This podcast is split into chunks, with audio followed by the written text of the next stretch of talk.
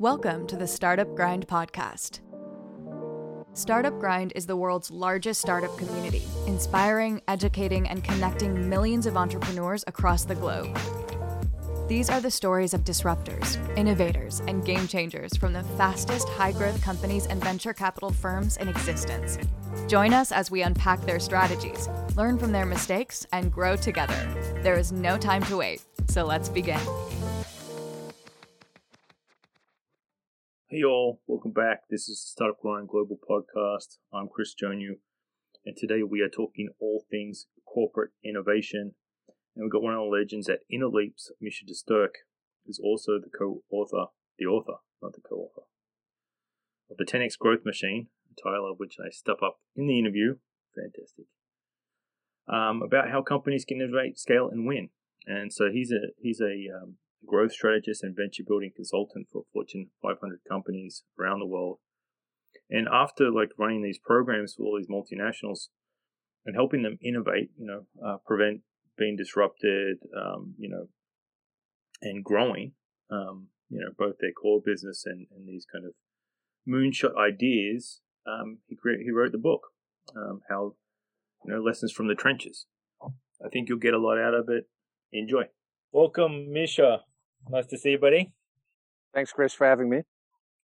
Um, Misha is joining us from InnoLeaps, and um, and we're, I'm excited to talk about innovation today, and um, and all the things that happen in InnoLeaps. Uh, for those of you that don't know, um, InnoLeaps sister city, uh, sister company of Startup Bootcamp and the Talent Institute, and they're focused on corporate innovation in the in the food and consumer product space. How am I doing, Misha? That's uh, I think a very good introduction. All right. Um, so, Misha, I always ask. You know, I go. I want to kind of go back through your history a little bit to give give context yeah. to the audience how you how you got where you are uh, yeah. as one of the you know the partners there at InnoLeaps and working on you know these big brands. Um, and I usually go this far back, so let's see was there a mother or father that was an entrepreneur? So that's a good question. So from my my direct parents uh, were entrepreneurial. So my father had an own practice in uh, in a very different realm that I'm working at. That's the the psychoanalysis, so helping people out who are having mental uh, stress and these types of things. Um, but my grandparents they um, they set up uh, a textile, uh, so uh, textile industry. So they had their own company in making shirts and pants and these types of things. And that was before the Second World War. Um, so I think there was always, uh, let's say, a more entrepreneurial spirit.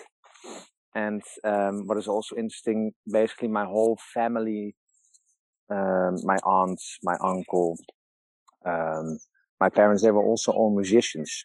Uh, so they had the tendency right. to create, to create. And uh, I don't know if you know the parable that uh, Steve Blank is making. That you know, um, basically, entrepreneurial people or entrepreneurs are also a little bit like artists. Eh? They want to create things and um, and make something. So yeah, uh, it was a it was an interesting uh, interesting background and family. Yeah, well, I agree on the artist. You know, I, I kind of consider myself an artist, right? Like, um, and and then and then what was your education? Yeah, so it started out, Chris, you know, I was really, I was a bit of a person that was easily distracted at high school, right? So I was more working on uh, uh, other types of things than uh, biology or mathematics at school. Mm-hmm. Um, so I always had my own little projects and I was a big fan of uh, basketball. So I was a little bit searching in, you know, when I was 16, 17, you're searching, at least I was searching for, okay, what I'm going to do, right? And, um, what makes sense to pursue. And, um, I studied, uh, my first education was law. That was uh, a very, uh, wrong choice for me. Um, but, um, all, all good at the end. So, uh, finally I, I figured out that, um, organizational change, implementation management um, was more my direction. So really helping uh, people within large companies to, you know, um, help them create innovative ideas and how you implement these. So that's sort of the where I ended up, you know, doing the masters and uh, now working on a PhD. So actually, um, I started out a little bit slow. Uh, and once I found the passion, then it went fast. yeah, yeah, startup speed. Exactly. Yeah, yeah, yeah, yeah, yeah, absolutely. And then, can you just give like the listeners a little bit of an introduction to um, the startup bootcamp uh, ecosystem and how it kind of evolved into InnoLeaps? You know, I I know the uh, story, um, yeah. but just for their benefit. Oh, absolutely. So, look, on a personal side, uh, I founded uh, a couple of startups 2011, 13, and 15. First in digital health, then in uh, food delivery, and uh, still on uh, personalized nutrition, still working on that, but more on um, now on the back seat, I would say, so not operationally involved. And around that time, I also got introduced to Startup Bootcamp myself as a founder and uh, got to know the guys and um, the ecosystem. And it's really about helping young companies grow, eh? because there's so many variables and things that you need to have in place. Um, but founders tend to forget at one point, at least also for myself, that first what matters most is are we making a product that a customer uh, is dreaming about? Uh, because before you know it, you're running after investors and, uh, you know, you have arguments with founders and finding right people. And then, yeah, they, they also brought me back to the essence, eh? the customer, the problem and the product. Mm-hmm. Um, so bringing back focus. So that's, that Startup Bootcamp for me, helping young companies grow. And then we had in that time, uh, of course, this uh, corporate organizations could join. They could join these startup bootcamp programs in different verticals like food tech or fintech. And um, yeah, and they were very charmed by the speed in which we helped um, founders and founder teams, you know, validate their risky assumptions. Huh? So we think this is the customer. Did you actually spoke with these people? Yes or no? Uh, we really pushed them out of the building. Now, and that was something for corporations like, wow, um, that is something we need to get back, right? We need to get back yeah. uh, into close contact with the customer because you know, large organizations, um, they become so big and they hire agencies to get their customer insights. Yeah. And it's, you know, there's a, a disconnect at one point between uh, the product people and the customers, especially in large organizations. And of course, these corporations were very fond of let's say more lean startup, um, rapid prototyping ways of working. Um, so basically in 2013, 14, these corporations asked us, look, it's fantastic what you do with these startups, but uh, we also have our own internal innovation projects. Um, can you help us out? And then, uh, let's say InnoLeaps was uh, born, not knowing that, of course, corporate innovation you know, it's, it's, uh, it's a bigger challenge, I would say, huh? because a startup needs to win in the market. But a corporate startup, how we call them nowadays, yeah, they need to win in the market, but also have their, you know, internal people aligned, um, legal people, IT people, uh, senior management. So there's a whole nother playing field that you also need to conquer. Yeah, that was, um, and that's uh, the challenge that we're working at this moment. Yeah, and well, and and like that's no easy thing, no easy task, right? Because sometimes, no. yeah, you've got half the team on board, or the you know the CEO gets it, but there's always um, yeah. a lot of people Look, that Chris, are happy making money the way they used to. Yeah, no, absolutely, yeah, and you know what? Of course, what we do is uh, we help speed up the product development process and we put back the customer at the heart of it. I think that's the, the smallest summary I can give you. But what we mm. don't say is basically we also um, are initiating a more cultural transformation uh, because our way of working and thinking um, it's it's 360 degrees different. Uh, so we don't start working on the product. We are start uh, developing a customer, which is very different. So we don't talk about solutions in the beginning. We talk about customers, their problems, um, and focus on that. And from there, we prototype different solutions. And that's 360 degrees change in how they operate now. But we don't tell them in the sense that, look, um, you're to work now with us. And we tell them, of course, it's a very different way of working. But they figure out later that, hmm, this is, you know, first of all, this is great, but it, it also means a big change for us if we want to implement this, um, and how people are thinking, how they are, um, performing their work. Um, so it's, um, I think it's a very beautiful challenge to pick up because I think large companies can really benefit from it. But as you say, it is, uh, it's not a simple task. Well, the well the opposite though, right, is pretty scary, right?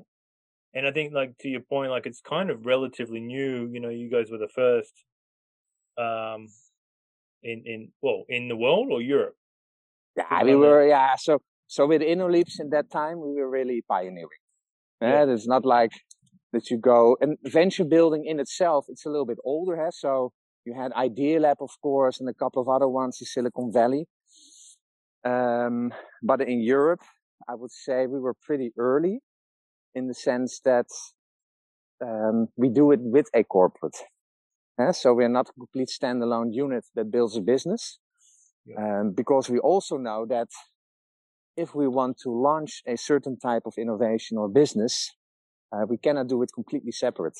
Uh, you will always need um, alignment within the corporation, alignment, um, you know, around legal and IT, um, and also have access to their resources because I think that's the beauty. Yeah. Um, a large corporation has a lot of funding, has brands, has salespeople, um, and how can we leverage that to scale fast? You know, that's that's for me the the ideal combination. Yeah. So, and then like you know, to kind of um, just for the listener, as is kind of like um, you know, um, uh, I guess for their benefit is you have this you know these examples like you know Netflix and Blockbuster and Kodak and and and all these kind of giants you know that refuse to tr- change their business model. I think surely that's added to the fact that like all right, well, there's these young startups that come and you know cut our lunch and then you know um, outgrow us in such a short span. Shit, we need. How are they? How are they doing things? How are they operating? And yeah. wanting wanting to to to try that on, right? Otherwise, yep. potentially losing yeah. everything. Ah, look, I mean, I don't know if you know the latest uh, statistics around successful product launches, but uh, I was reading, what was it, like a month ago, a new pub- publication about a minimum of 30,000 products are launched every year and uh, 70 till 80% fails. Uh, I mean, come on, that's a huge uh, yeah. failure rate. Um, then if you see how more young companies uh, are not restricted by any corporate problem, eh, a corporate policy or uh, channel conflict or cannibalization, a startup doesn't have this, you know, they don't have these problems, I would say. So they can go, they can go fast, understand the customer, launch products fast. Yeah, so there's also, they need to change, you know, at one point. It's just, uh, inevitable, I would say. Yeah. And, and, and then so, you know, fast forward a little bit, right? You, yeah.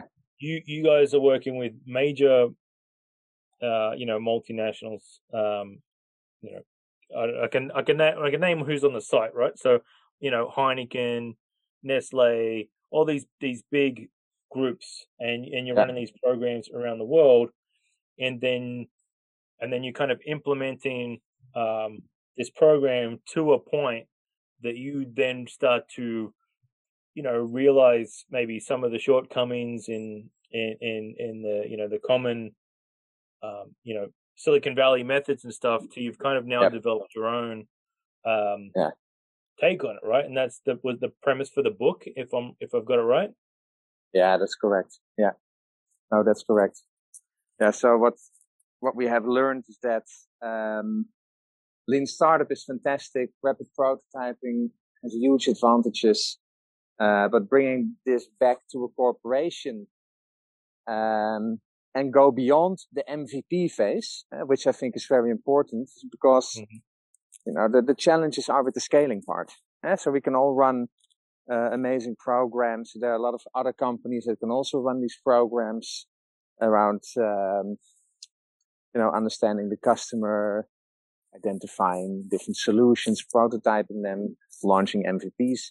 But the goal is not to launch MVPs. The goal is to launch a business eh? and to, to scale it and, and to make uh, revenues. Um, yeah, and that's, uh, and then within a corporate organization, a couple of mechanisms kick in. Eh? So I think you already know that uh, Clayton Christensen uh, a long time ago already identified the innovator's dilemma eh, within a corporation is that uh, a large company doesn't recognize small opportunities. And so they find uh, it's very difficult to invest in uh, a new disruptive innovation, which is still small, which can be huge, of course, on the longer term. Um, but why would I invest in something small? Um, well, I also can invest in something that can become big very fast, eh? more running the core business. Yeah. And that's the, so they, they don't see small opportunities. That's, that's the starting point. That's the difficulty. And yeah, so you talk very much around like this, this dual core, core approach. Can you talk about that? Yeah. So it's the, a couple of terms for it. So certain, certain people call it ambidextrous organization and dual core. But basically the idea is that you have a core business, uh, like Steve Blank also said, look, there's a difference between search and execution. Uh, and if you think about the consequences of that small sentence, it's pretty big. So startups are searching for repeatable business and scalable model. Um, and large companies execute their existing business model. So if you look at companies that we work with, they're all organized to execute at scale. Uh, so they think they know the customer, they know how to execute. Let's put it on the whole world in shops uh, and make money instead of the world is getting really more uncertain. And at least COVID accelerated a couple of trends. Um, how do we deal with this uncertainty and how can we go from small ideas, bringing that, bringing them in a protective environment to a certain scale? And that's something that you need to do within a separate uh, organization, system, whatever name you would like to give it. And there you see the the ideas of innovation labs coming up. But the problem is, is that innovation labs, they come and they also go. Uh, so the, the question becomes on how do you manage this corporate venture building life cycle? Uh, uh, because PepsiCo had a lab, then they shut down. Disney did the same. Um, so it's difficult to to create this separate dual core engine but then also mature it, I would say, so that you can actually go from idea to a large business and that takes time. Uh, so we need to have patience, but it also means that I need to manage uh, a lot of other things within a corporation so I can actually get the time and money to make a small idea big. So that whole dual core concept is about setting up a separate, I would say, entity where entrepreneurial driven people will work on new types of innovations. There's a different culture. There's a different innovation process. So not the regular stage gate process, but a more lean innovation process, um, from idea to deployment. Um, different metrics. Eh? So innovation accounting, how to measure these young ideas to a certain point, how to invest them more from a VC perspective. And all these variables, um, something that you need to work on, uh, to scale innovations. Because otherwise you get stuck at the MVP stage. And if you don't manage your internal investment decisions and funding, um, yeah, it will die. You know, that's, that's the, that's just also an inevitable thing. And, um, I think that's uh, that's that's also the premise of the second book that I've written. Yeah. Um, so, yeah, so I think the question would be, you know, um, I wanted to talk about like the parallel between managers um, becoming, you know, key stakeholders becoming essentially venture capitalists, and and if you could elaborate, because I kind of think this goes hand in hand, if I'm correct, with the reason these innovation labs pop up and then sometimes drop off is because they don't secure the investment they need yeah. Post the like the like you said like the MVP cycle. Can you just talk about that for a little bit? Yeah. Yeah, absolutely.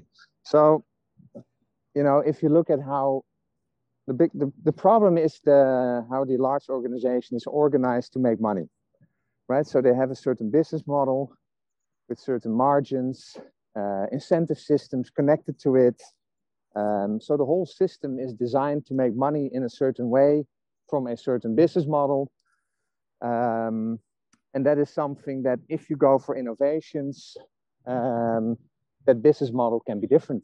Uh, that's also most of the time one of the ideas around innovation is that how can we, you know, disrupt ourselves, look at competitors, how can we be unique, differentiating again, etc., etc. Then, if you look from the perspective, eh, if you are a manager in a large company, uh, you try to bring more efficiency, uh, improve margins, improve scale. But if you look at what innovators do, entrepreneurs do in the beginning, it's of course not scalable at all. Uh, you hack some prototypes, you talk to customers, there's nothing scalable. Um, the margins, they're non existent, there is no revenue. So if you look from corporate management perspective at what innovators do, yeah, it doesn't make sense. So that is where we need to, let's say, change perspectives or put on different glasses to view. And one of the perspectives that you can have is how does an investor look at um, opportunities? Um, and that is, let's say, a very different um, approach because where you see that large corporations focus on a couple of large bets, I would say. Mm-hmm. Um, you know, uh, VC is also looking more from a portfolio perspective. So there are a lot of interesting opportunities out there. You cannot bet everything on one uh, team or one product. Um, so we need to spread our risks. We need to have more bets, uh, well educated bets, I would say, um, and understand how they move in their maturity level. Did they have a customer? Is the size big enough? Does the product get traction? How fast can we grow?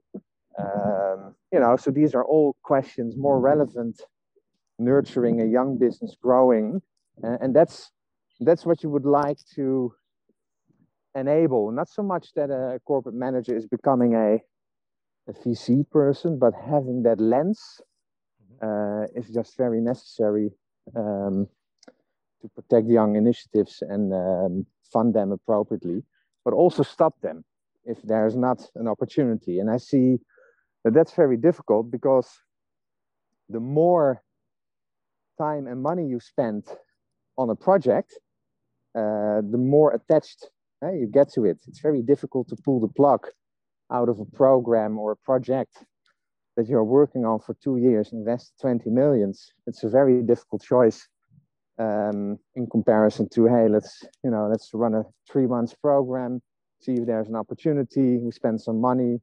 You know if it doesn't work we kill it or we make uh, a change a pivot right?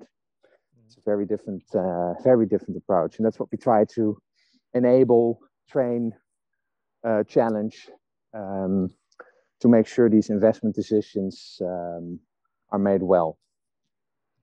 And and you know if i look at like you know corporate innovation um, in terms of say internal versus external uh, and mm-hmm. you know companies you know going through say a startup bootcamp program and doing mm-hmm. um, looking externally to, to try and solve the problem versus InnoLeaps where i guess you're uh, you know it's um, you know teaching the um, teaching people how to fish i don't know that's the only analogy that came to my head at the time um, where does it overlap? And where does it is it is it complementary? Is that is that a matter of um, you know stepping back to say look this is a better solution to this problem?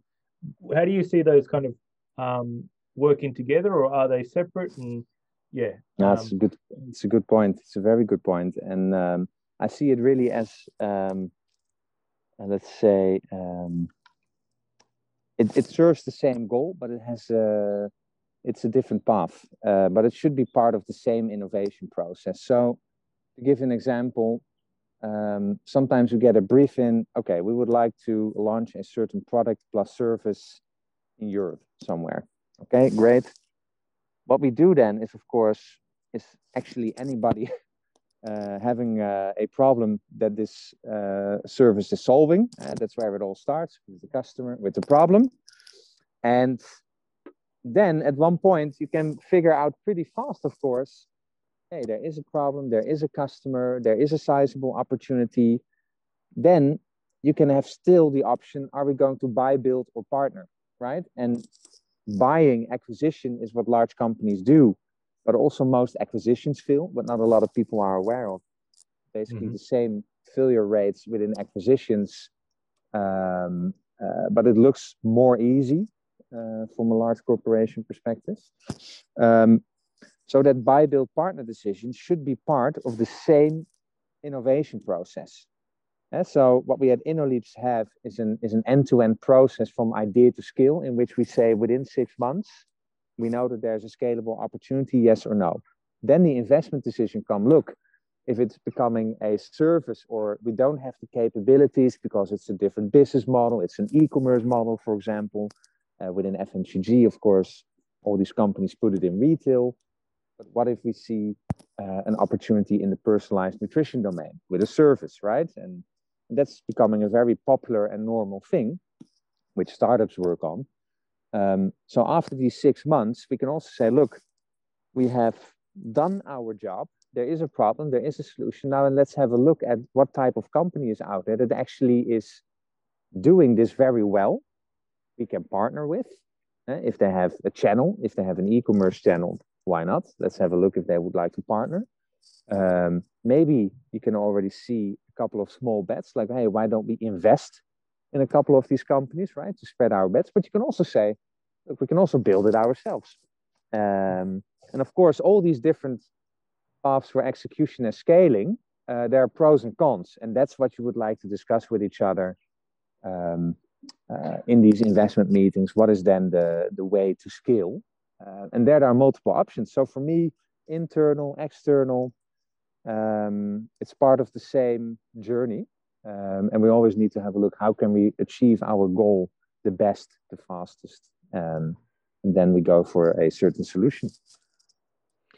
Exactly. So, um, uh, you know, uh, stepping to the side and back to the book, um, can you just so the 10x growth growth engine, right? Like, um, can you explain how it becomes an engine?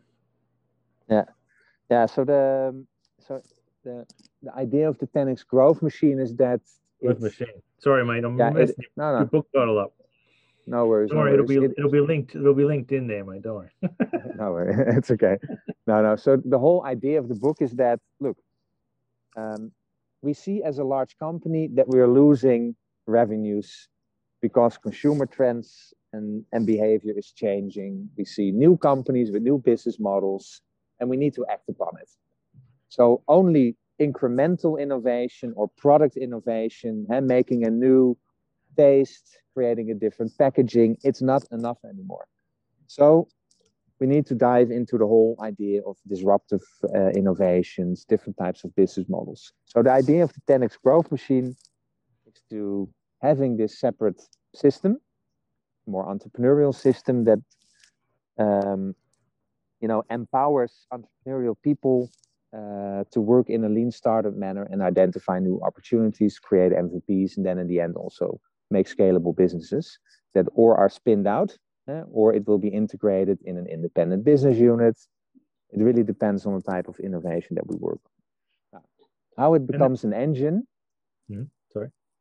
So how it becomes an engine is what I describe in the book. It basically, uh, there are a couple of steps that needs to be in place or to be worked on. And it's not so much in a chronological order, which I will now talk about, but you just need to work on these different elements. And first of all, is that you need to have an aligned idea on what are the opportunity spaces. Eh? Where can we uh, make money in the future? How can we use our capabilities that we have? Is that we make educated bets. And that is connected to what I call a growth gap. And so if you understand that your current business in 2025 um, is declining, or it is already declining now, there is a gap between what you need to grow to your shareholders, right? So that gap, that growth gap, that needs to be, let's say, the starting point of how you build your portfolio. So you have these opportunity spaces, you understand how much revenue you need to make to bridge that growth gap in a certain time frame. Then also that means, okay, so what type of ideas are interesting enough to put in our innovation pipeline?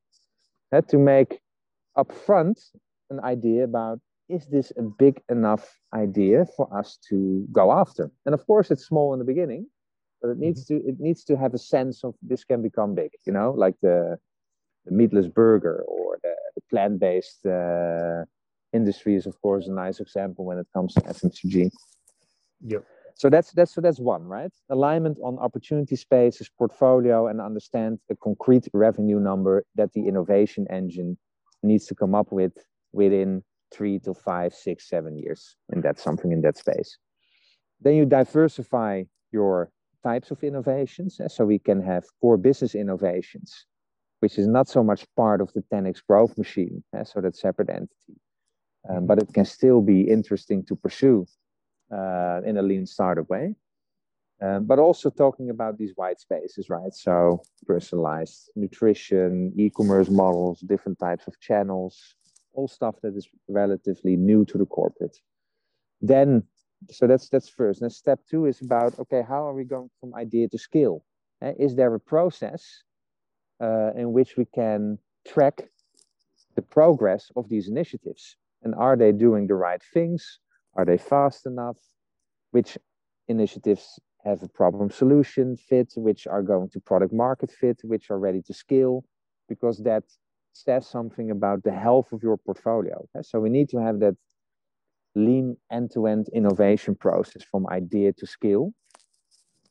And um, there should be a, a system of metrics, you know, that um, is different than the traditional accounting KPIs like return on investment and uh, you know let's say all the regular ones that a large corporation has.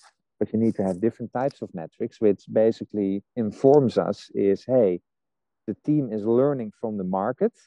How can we translate this learning into something that managers care about, which is dollars, euros, whatever currency it might be. So how can we translate learning into euros? which is that set of metrics behind the innovation process. Yeah, so I think these are a couple of important steps. And then, of course, uh, very important to understand look, um, how can we speed up our learning um, in a manner that doesn't hurt the corporation? Uh, so, a lot of uh, obstacles are on a more tactical level um, so can we use an existing brand? Uh, and what type of conditions can we experiment with an existing brand? Can we sell a product that does not exist yet, right? So this is really the, the spirit that, of course, entrepreneurial people ideally have. Uh, before we waste money on building a product, let's see if, if we can actually uh, get a sell, sale, right? Um, so there on these, yeah, on this type of, of execution, there are a lot of um, obstacles. So we need to create a second set of rules uh, and policies that enable fast learning. Uh, so that's also something to work on. So how can we use the legal knowledge, get them on board, and then flip it to a, a set of rules that enable fast learning? And this is for corporation uh, tough work. Um, let's say it's it's more into the nitty gritty uh, details of things, but that is something absolutely that should be in place. And last but not least, um, a fund. You know, is there sufficient funding for scaling up? Uh, because annual budgeting uh, is nice, um, but we just need to have a fund that uh, implies, like Eric Ries also talks about, this metered funding principle, right? So mm-hmm. basically, we have a fund, you have teams learning from the market, building MVPs, uh, and if you hit your milestones in the process, there's not a discussion anymore. Are we getting funded? No, there is already funding. You prove that there's an opportunity. Now let's go. And so you you keep the speed by yep. applying this metered funding principle, and that there's actually allocated funds available. Because otherwise, you are look, you're starting three months. Hey, there is something, and then you need to wait for two years because nobody is aligned on hey are we investing in this where do we get the money from you know so yeah you don't want that so you want to have all these things in place you know and the big elephant in the room is of course uh, a different mindset and so yep. um, a more entrepreneurial founders mentality driven mindset. And so instead of making ideological discussions about problems how can we solve this pragmatically tomorrow? You know that's the shift that you would like to make. And um, yeah these things this is how to make an engine you know this is how to make it more systematically uh, working. And and and then like you know i think you kind of answered it but i was going to say how do you you know like these kind of like you know really big 10x you know big picture um, ideas. Yeah. How yeah. you you know balancing that versus shit we can launch that tomorrow under that brand and we have the line to do it. You know what i mean? Yeah yeah yeah. No absolutely. So the interesting i would say benefit of of how we work uh, you gain tremendously uh, a lot of insights you know in a short time amount and what you will always see is that there are uh, a quick fix uh, quick fixes so basically hey we have figured out how to improve the product as it is uh, pretty fast it can be something on pack, it can be something on taste, on occasion. Eh? When can this be applied? And so there are a lot of sometimes quick fixes uh, that we can implement pretty fast. Um, and to balance it in the sense that if we start with an opportunity space, we will discover a lot of things. You will discover also quick fixes, and that is something you know. Um, I would actually say uh, an extra advantage of, of this way of working uh, is that you can also launch incremental improvements very fast. Um, because how we operate is that uh, we work in sprint demos and there are the right type of people we're showing our progress on what we learned from the market uh, so we can present very easily look we figured out from the customer a couple of ones uh, they left your existing product. This is why. These are the improvements. We already tested it. Uh, basically you can, you can roll it out pretty fast. And then, of course, the team yeah. focuses again more on the disruptive uh, opportunities. Yeah, well, so it's kind of like almost like product market fit, right? You just kind of discovered yep. it in the process, yeah. right? Like, shit, yeah. all you need to do is change the flavor here, and you're gonna 10x your sales, right? It's like, um, yeah. Sometimes right, so it can be that. Yeah, sometimes it can be that practical. Absolutely. And and then look, um, you know, you know, uh, you know, I'm talking when I'm talking to you in the beginning, you know, you had to wear a mask when you walked in the shop, right? So, I mean, there's there's crazy crazy things happening in the world right now, uh, to a different degree, and in, in, in depending on what continent you're on, so on and so forth. I'd like to think that this is having, uh, um, you know, an indirect benefit to innovation. Do you see that from like, you know, ground zero? That you know, um, these big corporates are more you know more willing to be experimental with business models or whatever else given covid yes i see that covid accelerated let's say the thinking around um, innovation in itself so you see now that um, if i look very simple at the briefs um, that we're working on it's going a little bit more to also different types of business models. Um, so that is really, I see really that there is a, a change in the type of things that we work on. Yeah, absolutely. The world is not going to be the same, and the world is not going to be the same in a couple of years, and that's what I think more dribbling down in a lot of people's minds.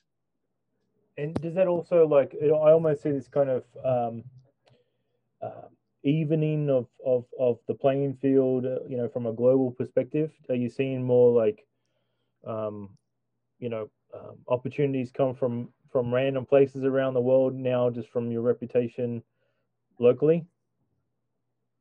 It's do, do you mean if I see more and more different opportunities in different geographies or? Yeah, yeah. Sorry, like just because like typically, so um, you know, uh, you know, U.S. companies come into you, for example, whatever, where they, you know, um, where they wouldn't have thought about this pre-COVID. It would just be to go to Silicon Valley, or you know, you know, uh, yeah. that COVID also kind of, you know, uh, flattens the earth. Yeah, so I think that you know that is true. I don't see it yet a lot happening, though. I also know, but it's really I'm I'm I'm not talking about Europe, eh? Um, But what I do see, American companies, of course, launching their products in Europe, but that was already also, you know, before COVID, I would say. But um, what is, of course, very different is that uh, the channels that these companies use is, is, is e-commerce. And so it's all focusing on online sales, uh, delivery at home, um, and now what I also see, and that's coming from the US a bit more to Europe, is ghost kitchens. Eh? So the Horeca and the restaurants, of course, suffer yeah. suffer tremendously from uh, COVID. Um, so investments in ghost kitchens, ah, that's what's happening, and um, it's happening more and more. So uh, and that's really uh, entering also all these different geographies. Yeah, well, yeah, two two prime examples there, like the direct to consumer for a lot of these big corporations was just unthinkable until recently, yep. right? Yeah, yeah, absolutely. We're, yeah. We're not going to cut uh, off our wholesalers. We would upset you know, some of our biggest customers, so yeah. on and so forth. Yeah, um, yeah, and you see, you know, changes are there. There are changes. Yep, absolutely. So, um, look, Misha, I'm, I'm mindful of your time here. Um, yeah, Chris. Cool. What's the, yeah, what's what what's what's next for Misha, and um, and um, how do people find you? Look, um, the next steps for myself is to uh, work, of course, on uh, more projects for large corporations. I'm really focusing now on helping bringing the right type of um, processes, metrics, mindset in place with large corporations. It's uh, something that I also really enjoy and to bring it to uh, scale. So um, what we do in Europe, can we bring it to China? Can we bring it to US? Sometimes we already do it, as you know. Uh, so really working on that part. Uh, and if you're interested, you know, just connect with me on LinkedIn. You can always send me an email, um, which you can share uh, later, Chris. And um, you know, let's catch up and explore opportunities. Absolutely. Thank you very much for joining me, Misha. Cool, man. Chris, thanks a lot. Take care. Thank you for tuning in. To keep up to date with all things Startup Grind, visit us at startupgrind.com or join us at any event in a city near you. Until next time, chase the vision and keep hustling.